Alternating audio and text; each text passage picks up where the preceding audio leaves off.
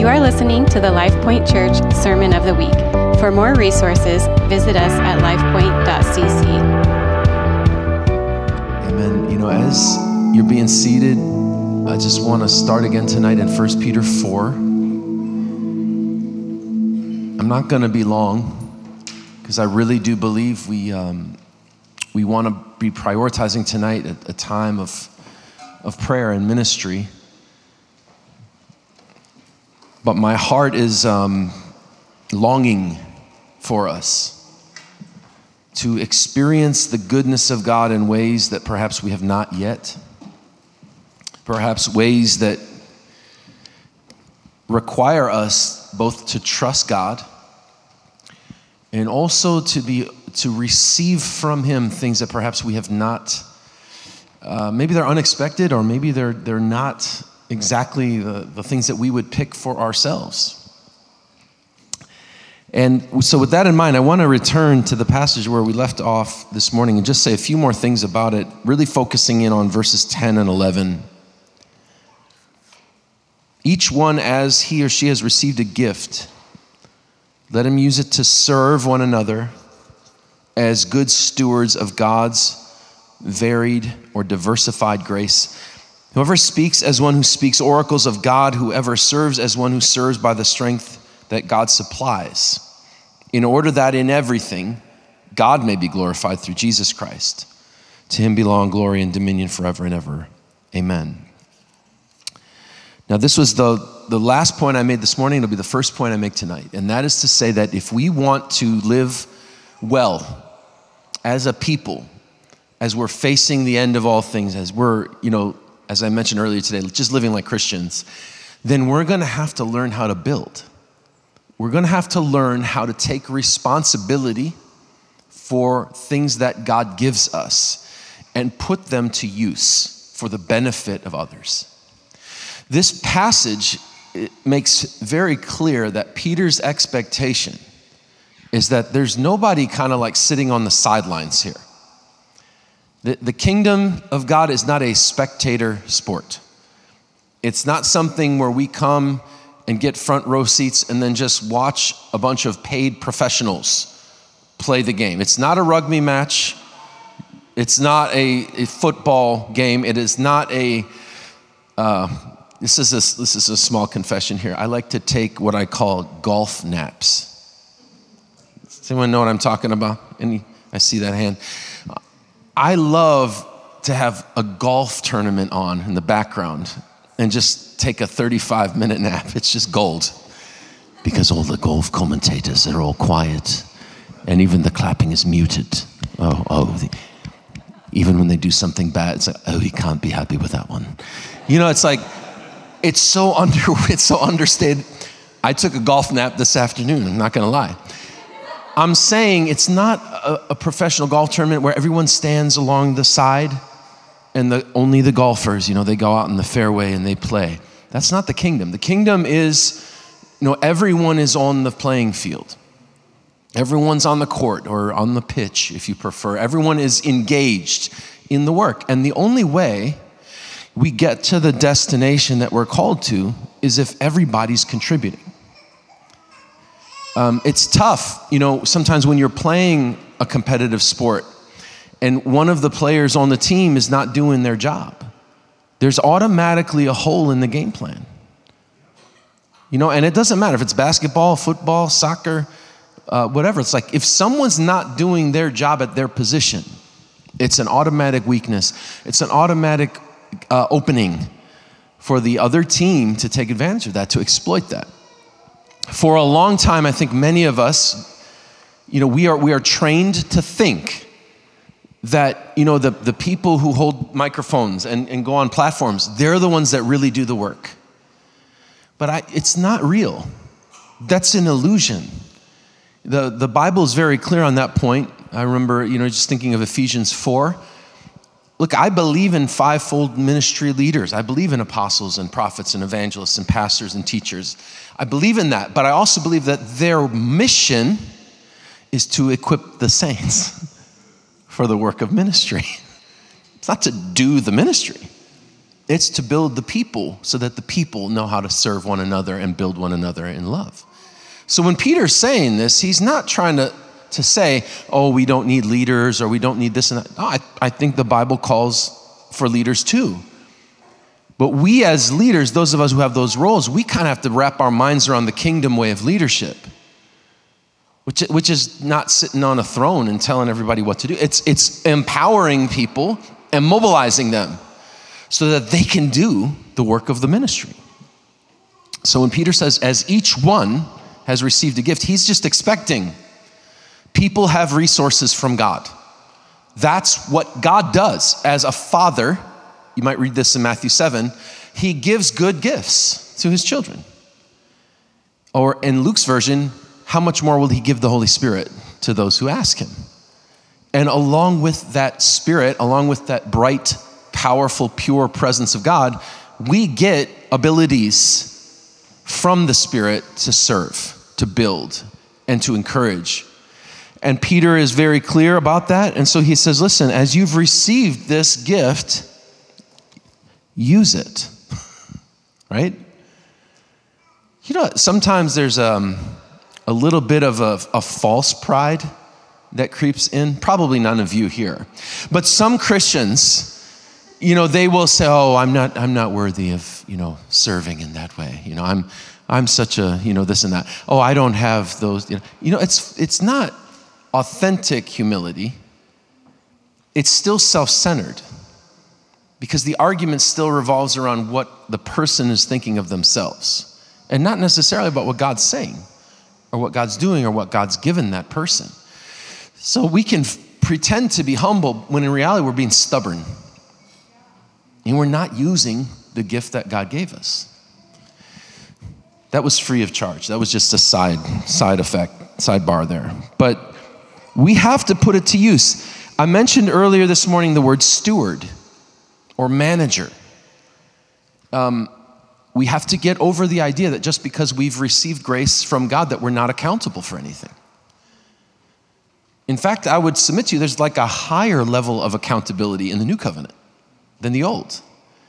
Accountability does not mean that we're working to earn salvation. Accountability means that we've been given wealth and now we have to decide what to do with it. We have to administrate that wealth. We have to manage that wealth. It's like the parables that Jesus tells about the guys that he that are given five talents, two talents, one talent. It's like, what, you, what did they do with that stuff? The guy with the five brought in five more. The guy with the two brought in two more. The guy with the one was scared, so he buried the thing in the ground. And when the master came back, he's like, How could, how could you bury it in the ground? At least put it in the bank, and I could get some interest off of it. And he literally takes that away from the person and gives it to the guy with 10.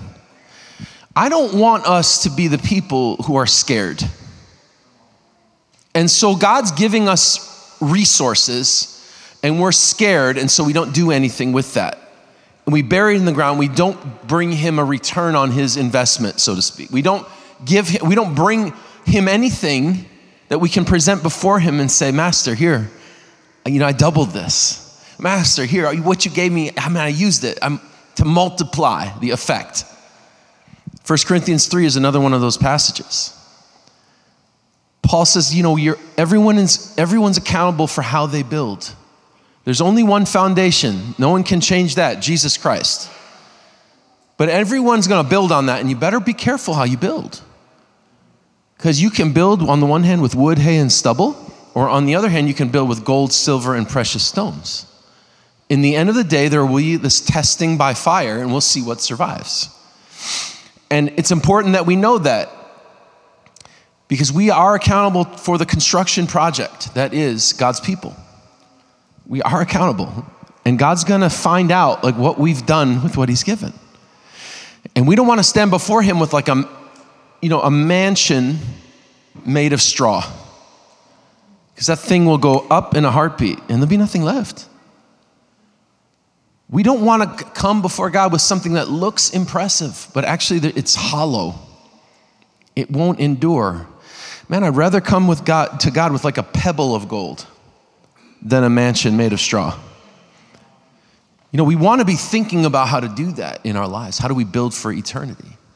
And part of it revolves around being managers and stewardship, having a stewardship. You know, part of being in the kingdom is recognizing that we're sons and we're daughters. In, in any healthy, functioning household, sons and daughters have responsibilities. They're not just along for the ride, they, they learn how to do stuff. They learn how to clean the room. They, they learn how to take the dog out. They learn how to, you know, whatever. It's shoveling and it's all the things. They learn how to do the dishes and unload the dishwasher and they learn how to do, you know, it's like, it's a part of the, the family's functioning that sons and daughters, what they start learning to do is take responsibility for the health and well being of that household. So, as sons and daughters, we all have that same burden of responsibility. Now, I say burden, we're not doing it in our own. We come to Jesus, we get yoked to him, and then we learn about his burden, which is light, and his yoke, which is easy. And it's easy as long as we're walking with him doing it his way. When we start trying to do it our own way, is when things go bonkers, right? That's not what we want. But when we do it His way, we learn how to manage, we learn how to steward, we learn how to bear weight and responsibility in the kingdom. And the further we go in the kingdom, the heavier the weight of responsibility usually gets. But here's the thing all the while, as you're carrying certain weights of responsibility, you're getting stronger. So you become more capable. Right? That's the difference between being a 12 year old and a 35 year old is how you handle the weight of responsibility of life. I don't expect the same thing from my 14 year old daughter as I expect from my 22 year old son. They're in different places in life. The same thing is true in the kingdom. God isn't expecting something from a brand new believer on the same level that he would expect from someone who's been walking with him for 30 years. But there are expectations for everyone because everyone's a steward, everyone's a manager. Jesus didn't give the, in the parable, the, the guy didn't give the three people the same amount of stuff. He gave one five, one two, one one. Why do you think he did that? Because he knew the capacities. He knew what they could bear. It's not, this isn't communism where everybody gets the same responsibility mandated for them. This is the kingdom. We have a wise king who wants to set us up to succeed. So he's not going to dump us a bunch of stuff on you that you can't bear. He will give you what you can bear, and then it's on you to cooperate with that, to steward that. So if I want, if I could give you just this vision tonight of, you know, God's grace is poured out on us, right? And grace means a number of things. Number one, it means our pardon, our forgiveness, our reconciliation with God, which we could not effect on our own the blood of Jesus had to wash away. It had to destroy the barrier between us and God. That is grace. But grace is also this kind of concrete distribution of resources. The word for gift in the original language is grace thing. It's like the, the best translation I can come up with. The Greek word charis is what we translate grace. The word we're using here, spiritual gifts, is charisma. It, it means like grace thing. God gave you grace things, and now you have to steward those things. And they're very different. Some of them are they're very different. Um, but you get to manage the grace things of God. That's like a, a high honor and a, and a responsibility. And it's the way God decided to do it. I don't know why. You know, if I were the Lord, I wouldn't have left it up to people. Because we have a really bad track record. You know, when it comes to being faithful, people, you know, in the Bible, you know, from the very beginning, I mean, they're jacked up. People make bad decisions, people make awful choices, people rebel against God, and then they hurt each other, and the whole societies are formed around things that are just evil and corrupt and broken. So if it were me, like in Acts, you know, after Jesus rose from the dead, I'd have been like, you know what, let's go send some angels around, you know, to, to call people to repentance. Because these angels are bad people. You know, I mean, they're bad. These, I mean, bad, I mean good, like Michael Jackson kind of bad. But, they're like, you know, some of these angels are intimidating. You know, they slaughter hundreds of thousands of armed forces, just one of them. Come on, let's send the angels out. Or better yet, Jesus, why don't you go preach your own gospel? Why, why you got to get us involved? You know, every time we get involved, things go haywire. Let Jesus, just, you just go around. You're raised from the dead. Why don't you just go around? But that was not his agenda. His agenda was to redeem us, to reconcile us, and then to repurpose people. Is that, is that, uh, can I say that? Repurpose? We used to say recycle, but now they don't say that anymore, do they? It's repurposing plastic and things. You know, we there's a there's a brokenness in people. It's like, wow, man, people just throw them on the on the junk pile. But God's about the business of no, no, I'm going to repurpose those people. And that's exactly what happens in Ephesians 4. It said when Jesus ascended on high, he, he brought captives in his train, and then he gave gifts to men. And the gifts he gave in 411 are the apostles, the prophets, evangelists, pastors, teachers. In other words, he, he brought them to himself, turned around, and then give them back to the people in order to build. So we're on mission this way. We all have this responsibility. So when we are thinking about the grace things of God, right, we want to have a clear mind. We want to understand that this is not just for the mystical people. You got any of those in your life? the mystical ones. They always see feathers and things. Nothing against it. I'm, I don't tend to be that kind of, I don't see a lot of visions. I don't have a lot of feeling things that happen to me. My wife is like that. She has dreams all the time. She, you know, certain things she'll, she'll, she has smells and it's bananas. I don't understand it. I'm not like that.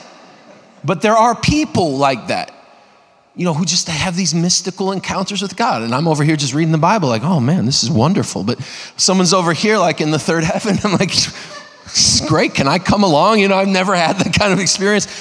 I want you to understand the grace things of God are not just for the mystical people. They're, they're not just for the people on platforms, they're not just for the people who have um, titles in front of their name.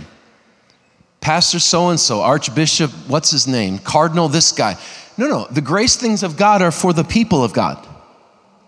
The grace things of God are for the body of Jesus Christ. It's, it's, not, it's not something that you have to complete an application for. I, am here, I'm, to, I'm here to apply for the gift of prophecy. You, you don't have to do that, actually. And so I want it to be like we have to normalize this like, man, grace. Grace to us should become grace through us. Yeah? Like th- this is the mentality behind spiritual gifts.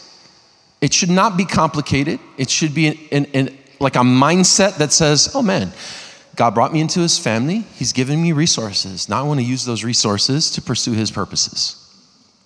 So first Peter lays that out for us and also gives us confidence. You know, if we if you've got a gift from God, you should use it with confidence. You know, if you have a gift to prophesy or to teach or to exhort or to speak in tongues and interpret, you want to be doing that as if you're really believing that God's speaking through you. You say, well, brother, that's, that's, that's pride. No, no, no. That's just the Bible's teaching. Now, again, we test everything. I'm not just saying someone gets up here and say, I saw a blue cow, and, you know, this means that you are to freeze all of your assets in ice. I mean, we're going to test everything. That's part of the deal. 1 Corinthians 14. We, we are going to test it by the teaching of Scripture. We are going to test it because nobody's perfect. We're going to test it because we're trying and we need discernment and we're, we're working on that. This is not a free for all. I don't mean it like that, but hey, if we are going to speak, we should, well, let's, let's speak as if we really believe that God can speak if we're serving, if we're, uh, you know, exercising the gifts of, of these ministries of mercy or compassion or help, or we're doing that, well, let's do it according to the strength that God gives, not just our own strength. Let's tap in to divine strength, to divine power. So we want to do this with confidence, we want to do it with expectation that God is active, that He's working that He wants to do something in us and through us that, again, the, the goal here is that will make other people stronger, wiser, more powerful, more whole, more capable. Right? Let me quickly t- turn to um, 1 Corinthians 12. I, I, just wanted to highlight a couple parts of this because, again, this is a, a passage, chapters 12 through 14, that has the same kind of language about the spiritual gifts or the grace things of God. In this passage, they're, they're variously called grace things and spirit things. So it's charisma and pneumatika. You know, the Greek word pneuma means spirit. Pneumatika are the spirit things.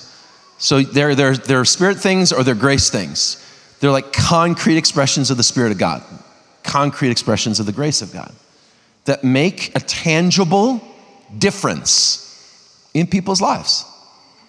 Okay, it's, it's not just all, you know, out there somewhere. Uh, the grace and Spirit of God are here in order to change situations, in order to add to our lives, in order to bring healing and authority and confidence and power, in order to speak prophetically, in order to encourage and exhort, in order to instruct, in order to, I mean, well, you see the list here. Just think about this language. I'm, I'm in uh, verse 4. There are varieties of gifts, but the same Spirit. There are varieties of ministry or service, but the same Lord. There are varieties of actions or activities, but it's the same God who empowers them all in everyone. To each one, again, there's that language. You saw the same thing in 1 Peter 4:10. Each one. To each one is given a manifestation of the Spirit for the common good. Now, that's just such an awesome sentence that if you're trying to build a theology of the grace gifts, of the Spirit's gifts, just meditate on that for a while. To each one is given a manifestation, means a revealing, a showing, a concrete expression of the Holy Spirit for the common good. This, this is the mindset that, the, that God has when He's giving these gifts. He doesn't say to each one is given a manifestation of the Spirit so that he can build his own website and start his own 501c3 ministry.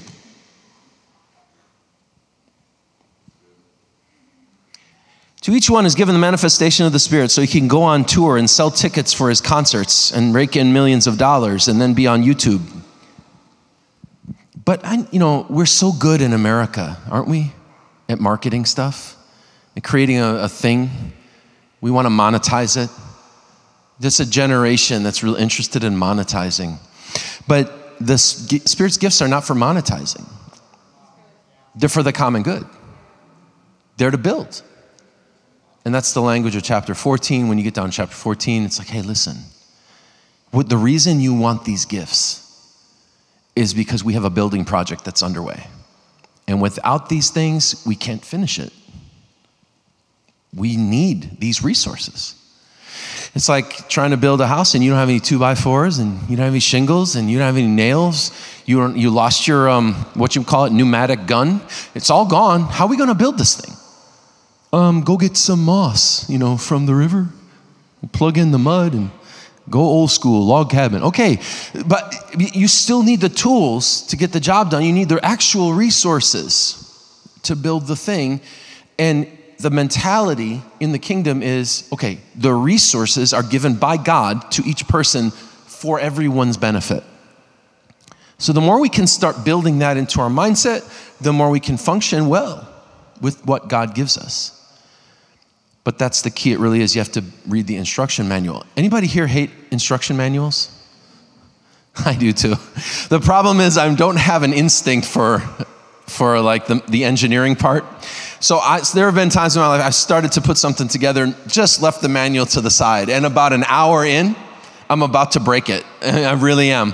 I'm about to it doesn't work. This thing is stupid. And, and usually be like my wife. Did you um, did you look at the, the instructions? And she's like, no. But the instruction manual is pretty important. You know, it's where we learn about the design behind what's going on. It's where we learn about the intended purpose of the tools and the resources.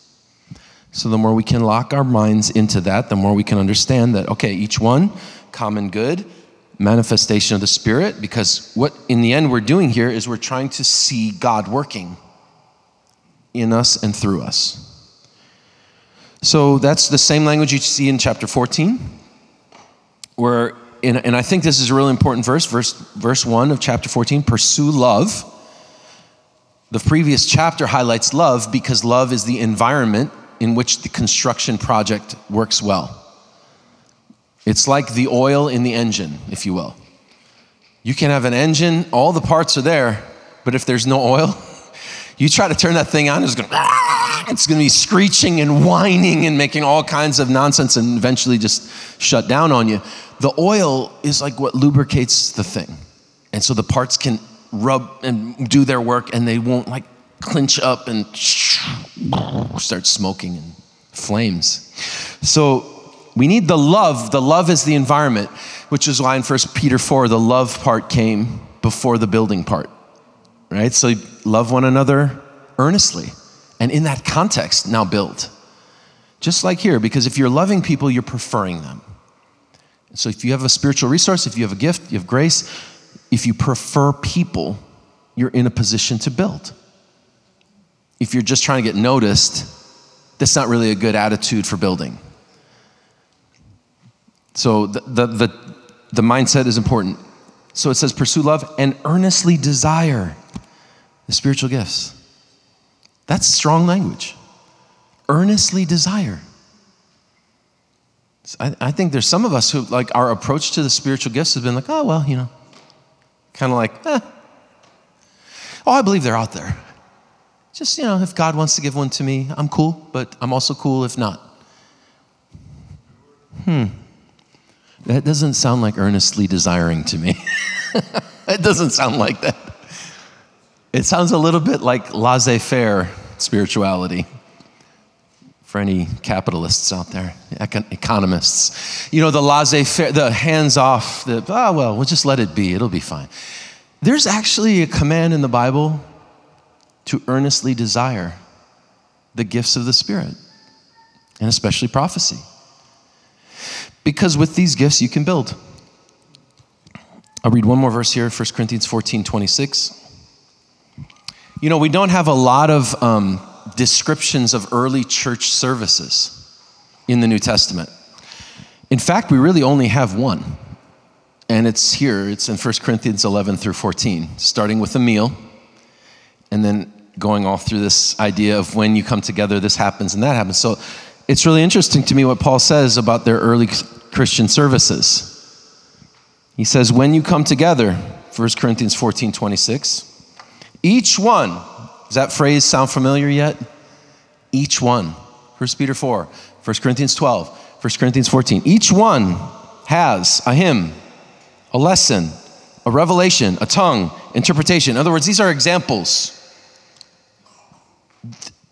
when you come together, each, each one has something that they can offer the body. So let all things be done for building up, edification, construction. This is the attitude of heart we want. Okay? we, we want to be coming to gatherings, whether they're here in a building, whether they're at someone's home, whether it's a, a youth gathering, a retreat, a conference, a, just a Bible study, a prayer meeting. We want to be coming to those things expecting. Saying, God, let me build somebody today. Let me say something. Let me do something that makes someone strong. Let me be, use me today, whatever way you want, so that because I was there, someone's different.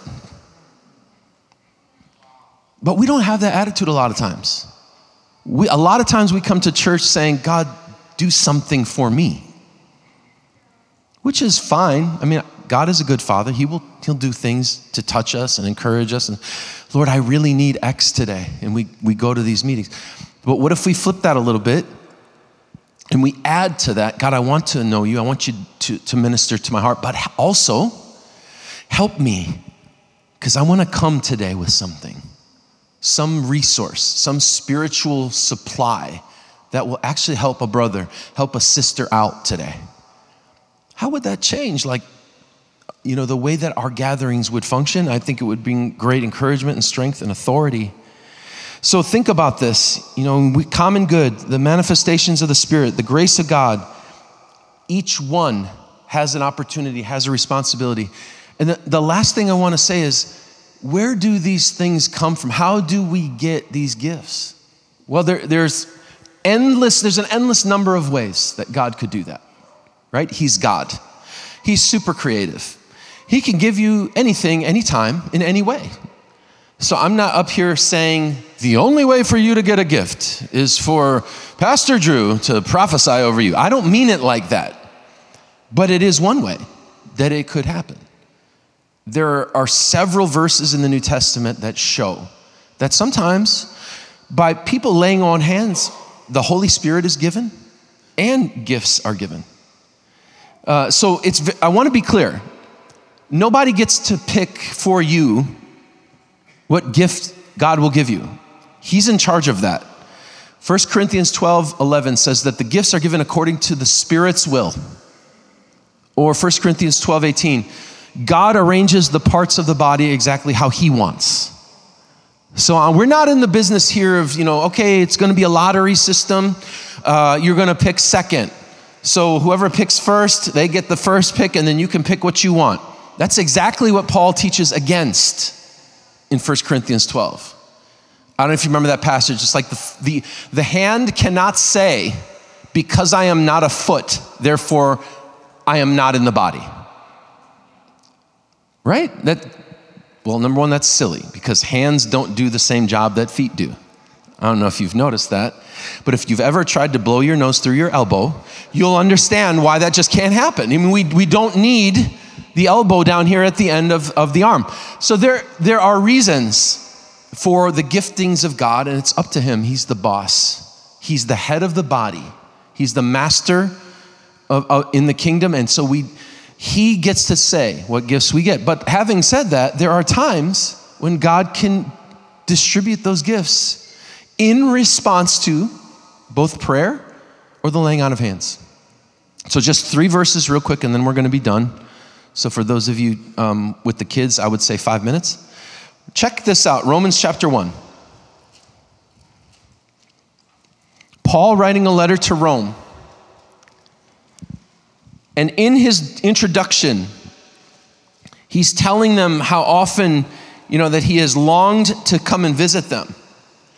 And this is one thing that he says in verse 11. He says, I long to see you that I may impart to you some spiritual gift to strengthen you. Same word, charisma. Paul's confident. If I come up in there, God's going to use me to give you resources. Now, that's an apostolic man. He, he knows that God wants to use him as a distributor of grace. And he's confident about that. I, I want to come so that when I'm with you, God will use me to give you spiritual resources. You say, well, that's arrogant. Not necessarily. Like, if he knows that's his job, that's one of his responsibilities, he's trying to be obedient. And he has a high level of confidence that, yeah, it's going to happen. 1 Timothy 4.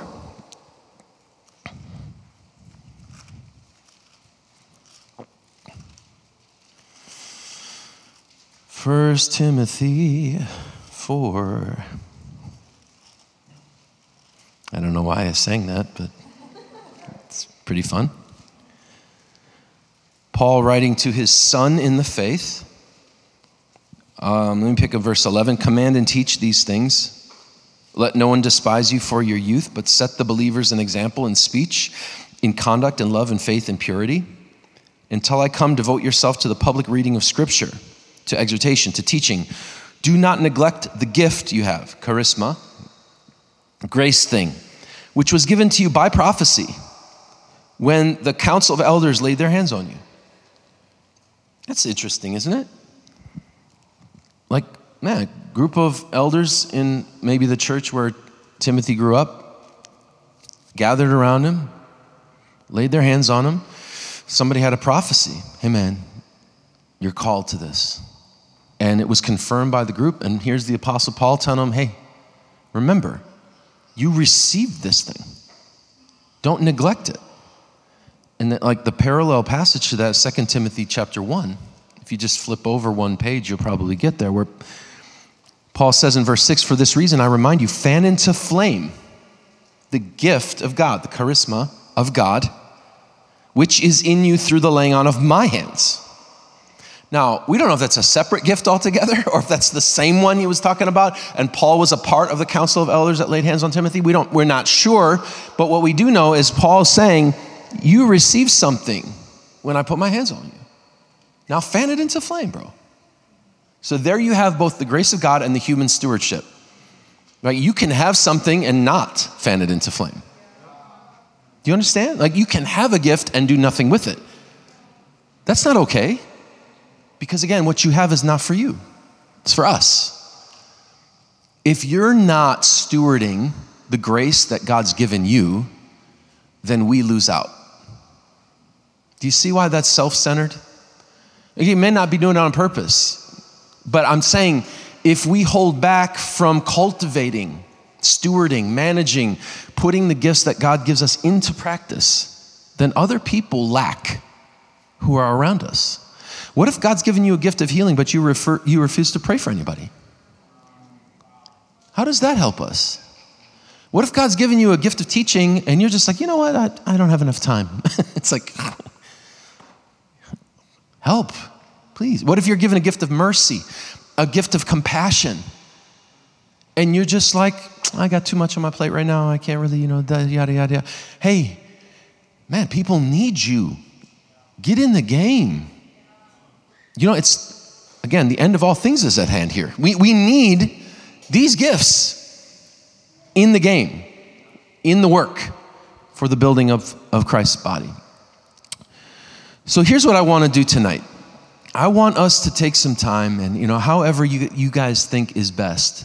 If it's in families, if it's uh, families and, and beyond that or whatever, but I really would love for our, th- those of you guys who are in the room, just, again, I don't, the literal council of elders. I don't, the, the point is, man, there are some leaders that God's given to the people.